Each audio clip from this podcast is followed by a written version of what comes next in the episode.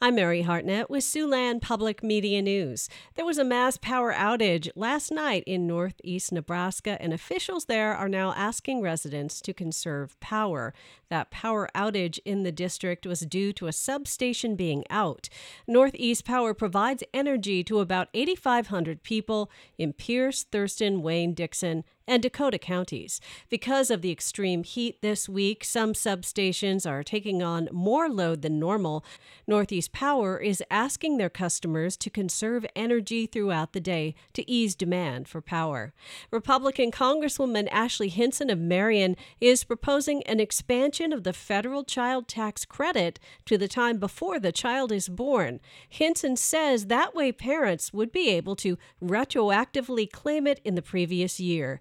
The proposal is part of the Providing for Life Act Hinson has introduced in the U.S. House. It would raise the annual child tax credit to $4,500 per child under the age of six and then $3,500 until the child turns 18.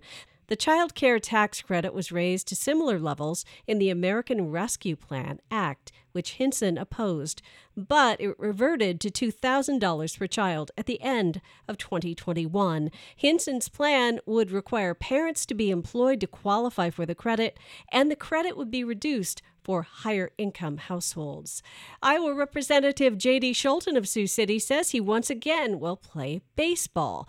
The former professional pitcher announced today he signed a contract to play professional baseball in the Netherlands with the Oosterhout Twins in an eight team Dutch league with a schedule that runs from April through September. Scholten was elected to represent District 1 in the 2022 cycle, and he is the lone Democratic legislator from Northwest Iowa. The South Dakota High School Activities Association Board has approved a new rule. It governs fan ejections and sets a $500 fine for schools that employ coaches who have not taken their required courses.